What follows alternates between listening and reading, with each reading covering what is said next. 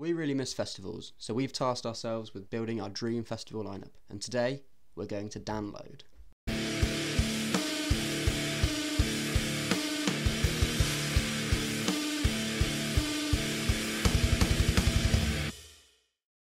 So before I get to the lineup, I want to talk about what download is all about.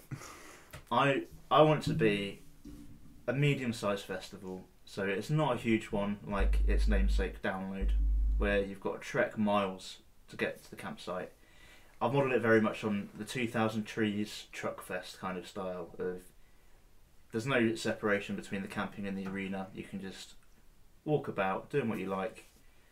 You want to pop back to your tent for a few minutes? Yeah, that's fine. It's only a two minute walk away. Want to go and catch a band? That's fine. Just two minutes over there. Sorted. I love that. So based on that, um, I've also gone onto the lineup thinking of what bands I would like to see right now. If I was making a festival for now, this is who I'd like to pick. So opening my stage on the Friday, I've seen them live before, but I want to see them again knowing their music. I'm going for Polaris. Okay, okay. Not like the biggest band in the world, but again, I'd, I'd like to see them again now, knowing knowing their music a bit more. Um, following them, we've got Tallah. Great. Re- really got into them recently, um, over the past year or so. Not they're not big yet, so following them, Sleep Token. Yes. I don't think much more needs to be said about Sleep Token. They're well, it's fast become one of my favourite bands. I love them. You guys love them. Oh, 100%. And Yeah. they'd go down really well on this lineup, I think. But following them, getting later in the day now, Knocked Loose, Ooh. one of the best hardcore on. bands around at the moment.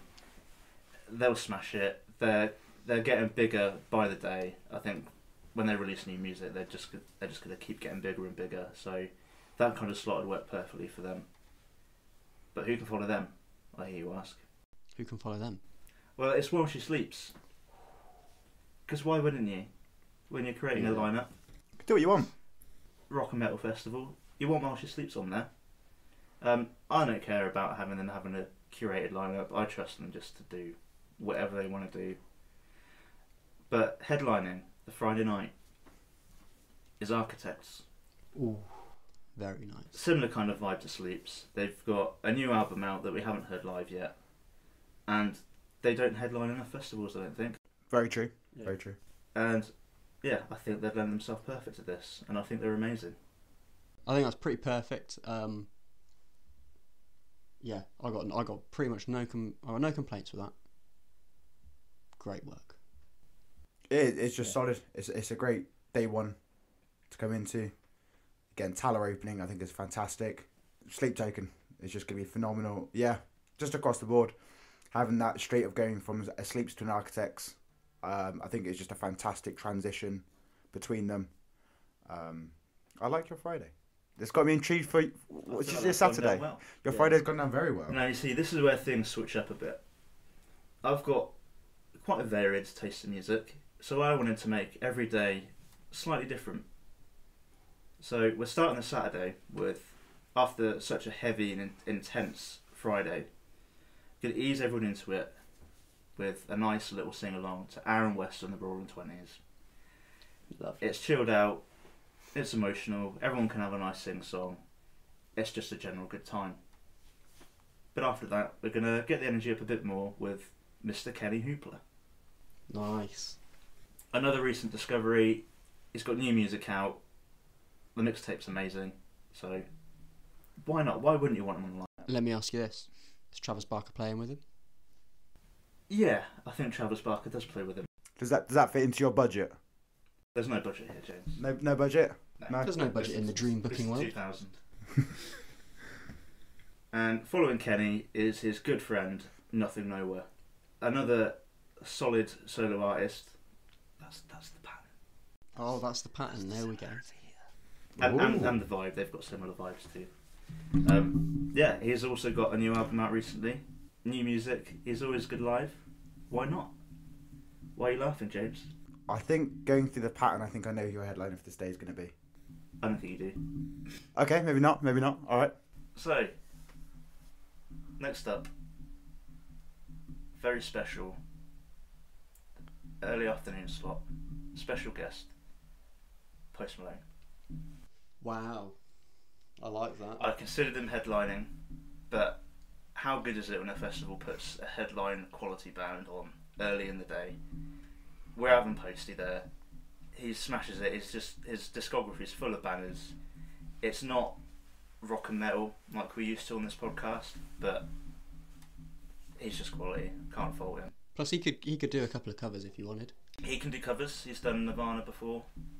He's done some other songs on. Not Nirvana though. Alex doesn't want Nirvana. Alex has changed his mind. But who follows Post Malone? None other than Joji. That is incredible. I saw him at Reading and Leeds in 2019, and it's probably one of the loudest crowds I've ever been in. The sing alongs were phenomenal, and it was an all round good time.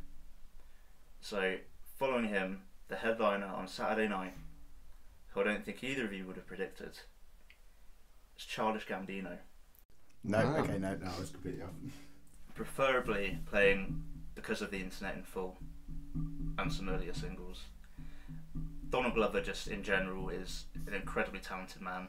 I've liked everything he's been in, whether it's acting, writing, directing, music, and I don't know how much longer he's going to be doing music for. So I want him at my festival. That is. What are your thoughts on Saturday?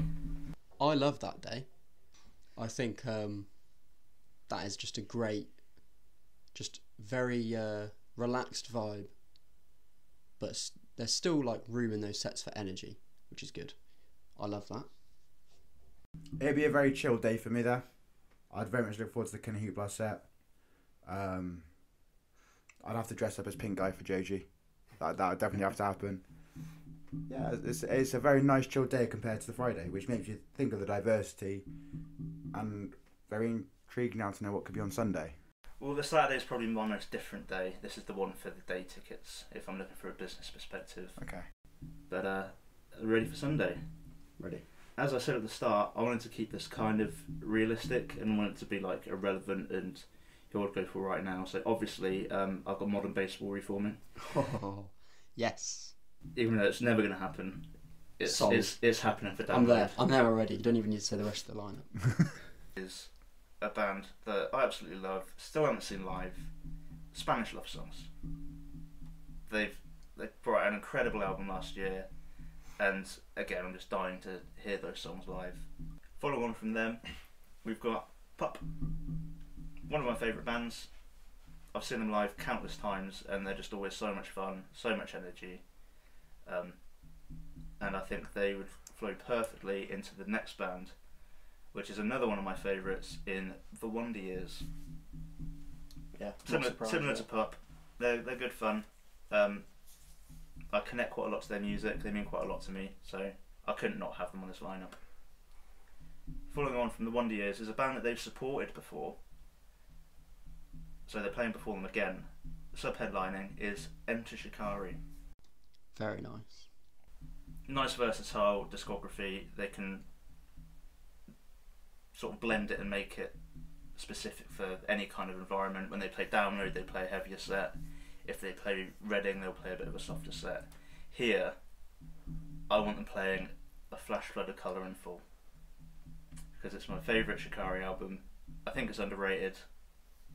Um, and obviously chucking a few sim- um, singles from around there like Destabilize, Quelle Surprise, all that good stuff.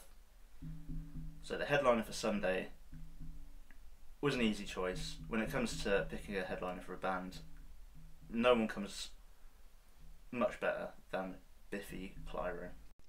Wow. That whole day seems the most. I think that would be your favourite day.